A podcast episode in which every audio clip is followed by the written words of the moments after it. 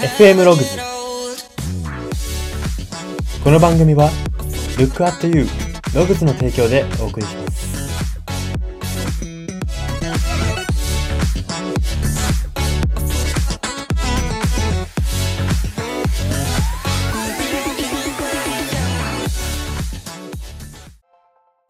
どうも。職人のこだわりが詰まった家具というのが一つ持ってみたいと思っている人材エージェント Y です。この番組は生きる自己啓発書と呼ばれる Y があなたの人生観、キャリア観にささやかな変化を日々与えていこうという番組です。これは取り入れたいと思うものがあったら取り入れる、そんな感覚で聞いていただければと思います。さて、今回は名言考察のコーナーです。今回特集するのが林修さんの名言です。その名言というのが勉強が嫌ならやめなさい。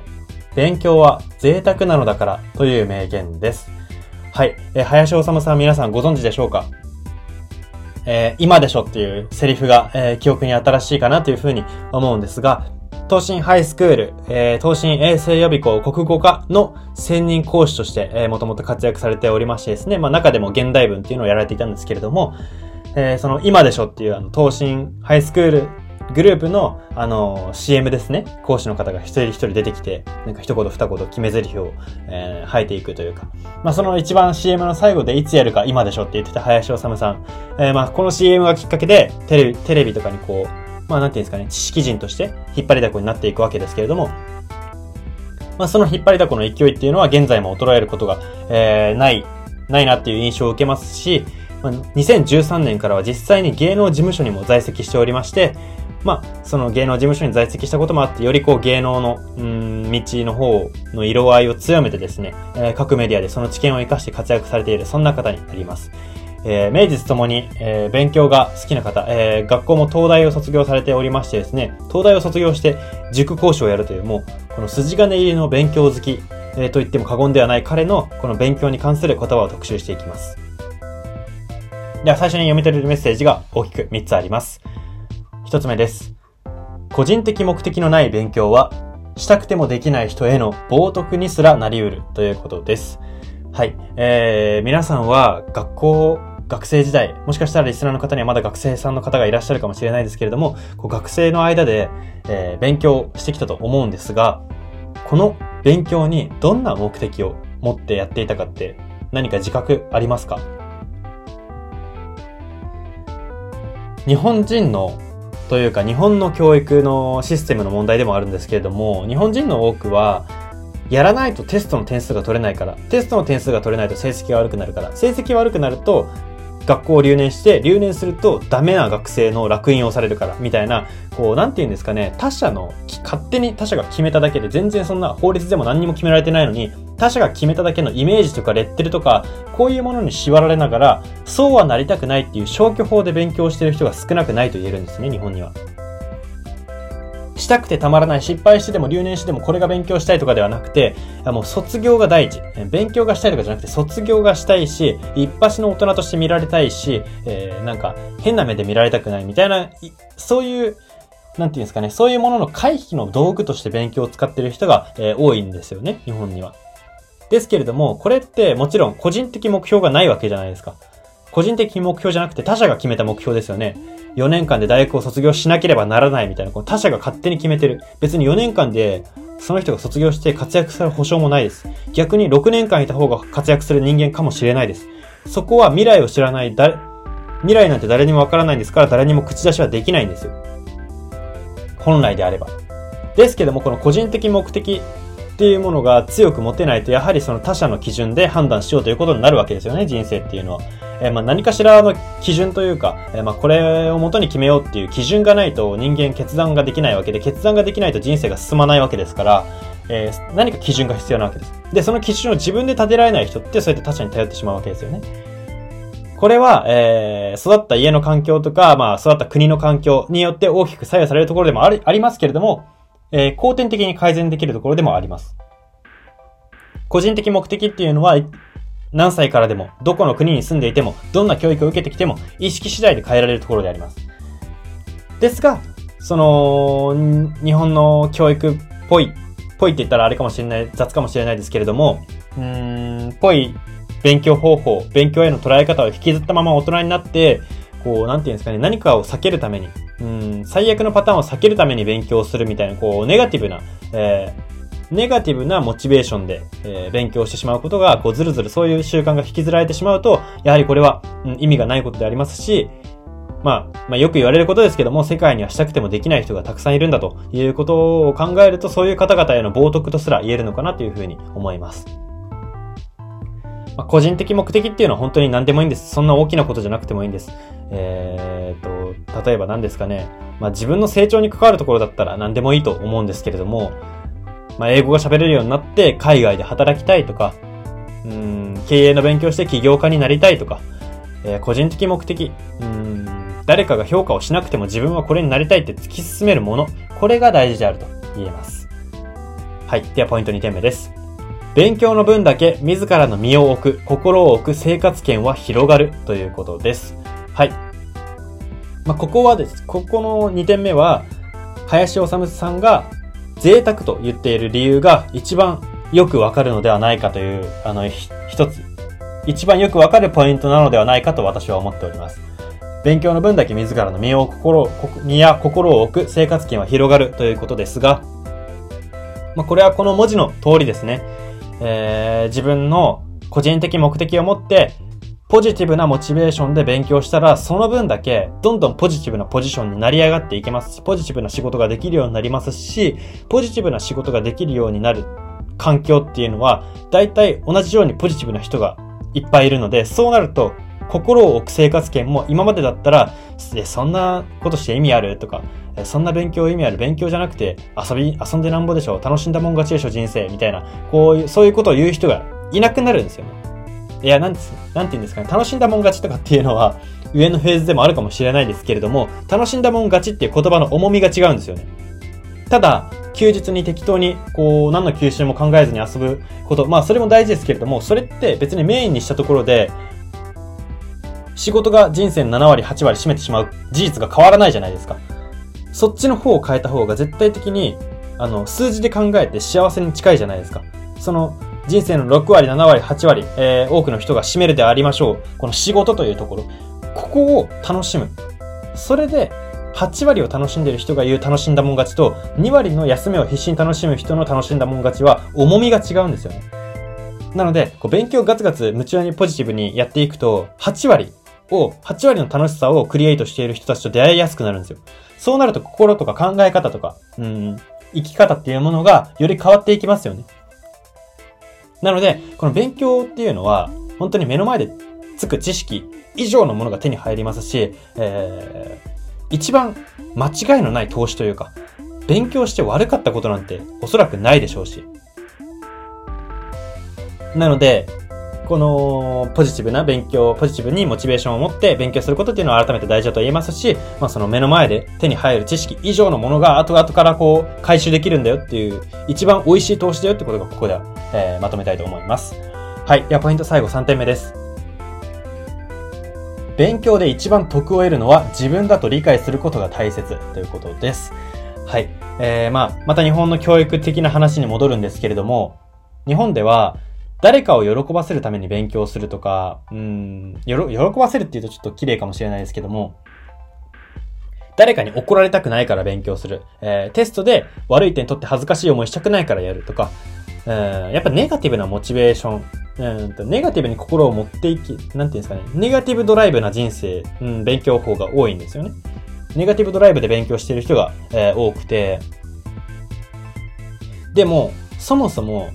そのネガティブドライブでいいよって認めてるわけじゃないですか、本人が。人生って何事も最後に決断してるの全部自分なので、誰かに指示されてるようでも最後に決断してることは自分じゃないですか。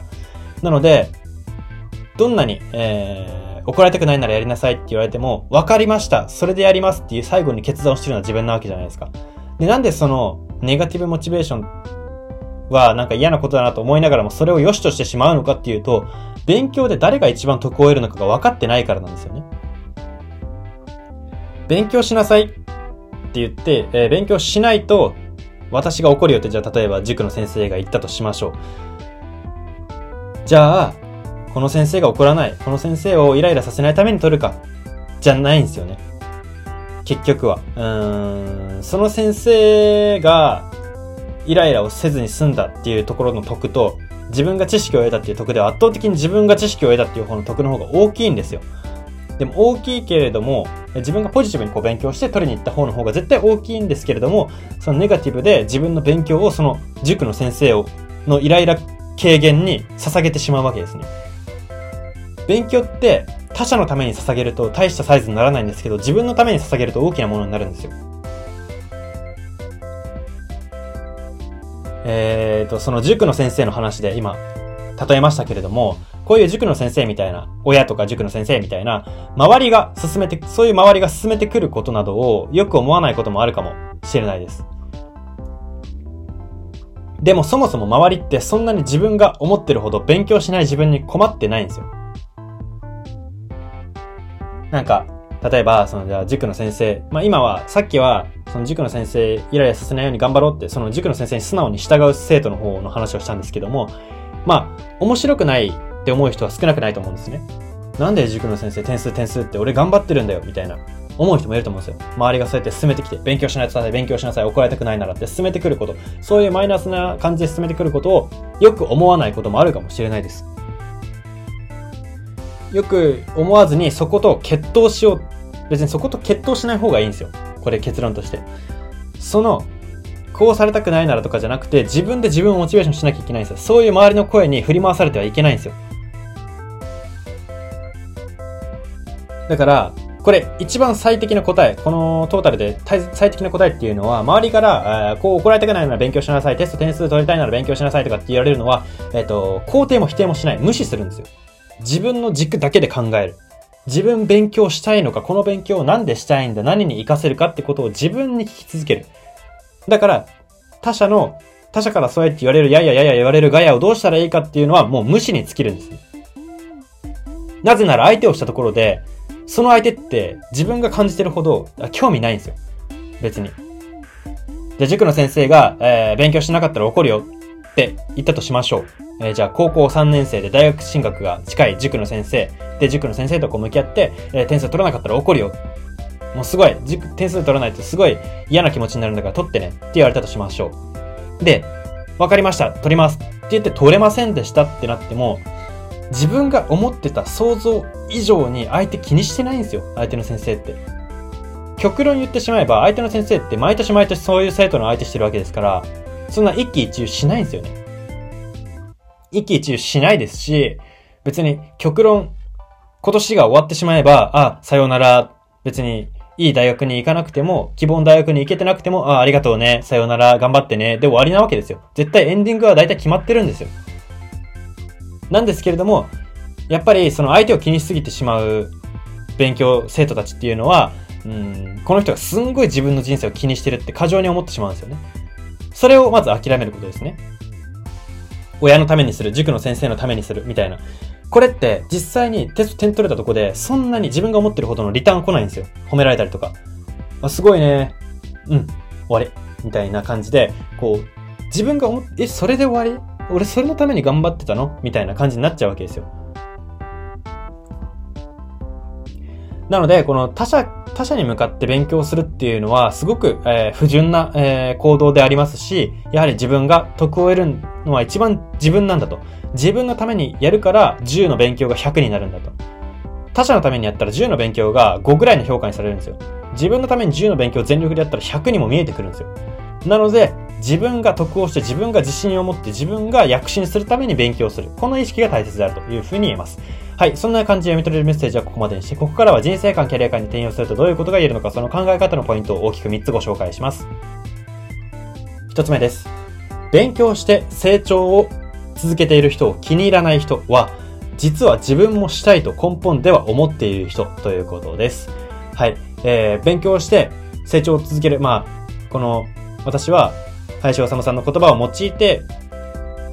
勉強は自分の目的に向かって前向きにポジティブにやっていくことが大事ですよねっていう話をここまでしてきたんですけれども、まあそれが実際にできてる人ってどういうことが周りに起こるかっていうと、周りから稀に気に入らない人が出てくるわけですよね。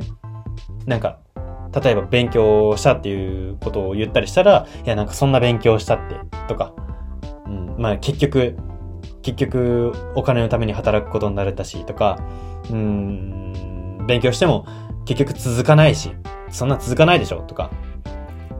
そういう、えっ、ー、と、なんか、その勉強してることを、それ意味ないんじゃないってことを、えー、意味ないと思いたがる人がいるんですよ。思いたがる人って声をかけてくるんですよ。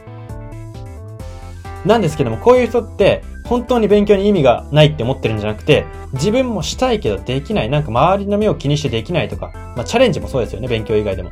周りの目を気にしてできないっていう、なんていうんですかね、大げさに言えば、その、はけ口にしてるんですよね。なので、勉強して、えー、こう成長を続けられるようになったら、えリスナーの皆さんにもぜひ言いたいんですけれども、もうそういう風になられてる方っていうのは、えー、そういう周りの人は気にしないことが大事です。でも気にしないって散々各所で言われてるわけじゃないですか。なんか、えー、自分と、自分に対して悪いこと言ってくることなんて人なんて気にするな、みたいなことよく言いますけれども、気になることはあるじゃないですか。なので、気にしないも大事ですし、さらに言う、さらに踏み込んで言うならばこれと、えー、この1点目ということですね。えー、自分に言ってくる人っていうのは、あ、逆に気になってる人なんだっていう理解をして、もう可愛がってあげると。まあ可愛がってあげるっていうか別に無視してていいんですけど、あの、あ本当に自分って勉強意味ないのかなとかって、その自分の方に矢印向けなくていいです。こういう人の言葉には。こういう人がいたら、はい、あいつもの通り、自分が勉強したいけどできない人ね、分かった分かったっていうぐらいの捉え方でいることが、えー、より冷静に自分らしく生きるためのコツであるというふうに言えます。はい、ではポイント2点目です。勉強しないで生きるためには、それなりの勉強がいるという皮肉があるということです。はい、これ本当に皮肉ですよね。面白い話なんですけど、勉強しないで生きるためってすごい難しいことなんですよ。ちょっと、これなんか話離れるんですけど、安田大サーカスのクロちゃんさんっているじゃないですか、芸人の。彼が言ってた言葉がなんかちょっと悔しいけど響いてるみたいなのがありまして、響いてるというか、まあ確かになっていうのがここに似たところでありまして、自分は努力してない。努力せずにここまで来た。努力してここまで来ることは簡単だったけど、努力しないでここまで来るのって難しいんだからねってことを言ったんですよ。それにこれちょっと共通してるんですけど、それに共通してるっていうとちょっとどうなんですかね。浅く感じてしまうのかわかんないですけども、結構本当にこれの勉強に対しては大事なことでありまして、勉強しないで生きるためにはそれなりの勉強がいるんですよね。なので、あの、勉強しないって不可能なんですよ、結論として。だから、あ例えば日本だとお金は汚いっていう教育で育つじゃないですか。お金の話するなんて汚いとか、お金お金って言ってるの汚いって言いますけれども、汚いっていう人ほどお金に苦労してるっていう皮肉あるじゃないですか。あれってお金の勉強をしてない分、うん、体で一生懸命、えー、重労働とかでお金を稼ぐわ、重労働じゃなくてもなんかこう、体をなんとかかんとかこう使ってお金を稼ぐわけじゃないですか。なので、結局、結局、若いうちにお金に勉強し、お金の勉強した人の方、お前汚ねえぞって言われながらも勉強した人の方が結果的に後から綺麗な生活を送ってるんですよね。なので、この勉強しないで生きるためには、それなりの勉強がいるっていうのは、えー、念をして言いたいところでありますし、別になんかその、お金の勉強を絶対若い時にした方がいい。まあ、した方がいいと私は思いますけど、別になんかそれが絶対とかではないです。それが成功の100%近道とかではないですけど、お金とかのみならず、うん、若いうちから好奇心を持って勉強をしないっていうのはリスクにつながりますし、えー、いつからでもこう思い立った時はすぐにもう勉強を始めてしまった方がいいのではないかなというふうに思います。はい。では最後3点目です。成長に不正解はないということです。えー、社会的な正解。まあ、なんか、ニーズとかですね。ビジネスでいうところのニーズとかっていうのは、世の中の流れによって移り変わるものじゃないですか。今、ガラケー売っても売れないですよね。でも、20年前ぐらいになったらガラケー爆売れしますよね。つまり昨日のイエスは今日のノーになってたりするんですよ。社会的な正解っていうのは。でも、しかししかし、自分の成長っていうのは社会がどうであろうと裏切らないんですよ。自分の成長は裏切らないんです。不正解絶対ないんです。絶対正解なんです。もっと正解っていうのがあるか、可能性はあるかもしれないですが、絶対に正解なんです。大小問わず言えば絶対正解になるんです。なので、この成長を追い求めてしまえば、挫折なんてほぼほぼないようなもんというか、えー、まだ気持ちいい方の挫折に進むということですね。ただ辛いだけの挫折っていうのは極端に、え成長を求めれば減るということになります。なので、まあ、ここで最後まとめたいのは、勉強は成長のためにやるものであって、え成功のためにやるものではないということです。はい。そんな感じで今回は以上になります。今回は名言考察のコーナーで、林修さんの、勉強が嫌ならやめなさい。勉強は贅沢なのだからという名言を特集しました。FM ログズ今回の放送は以上になります。いかがだったでしょうか？はい、えー、リスナーの皆さん何かしら勉強はされてますでしょうか？えー、この勉強っていうのも、ま、なかなか定義が難しいものでして、えー、じゃ例えば芸人さんがテレビのバラエティ番組、お笑い番組を見てるのもこれも勉強ですし、机に向かって英語とか、なんですかね、科学とか物理とかなんかそういう勉強してるのも勉強ですし、勉強っていうのは定義が難しいですけれども、だからこそ自分で決めていいものだと私は思うんですね。なので、自分の中でこれは勉強だって言い聞かせることで、うん、何かしらこう熱中できるものが見つかれば、リスナーの皆さんにも一つでも多く見つかれば、人生の中で見つかればいいなっていうふうに思いますし、まあ、このラジオを通じて何か気づきがあったのならば嬉しいなというふうに思います。はい、そんな感じで今回は以上になります。ここまでのお相手は、Y でした。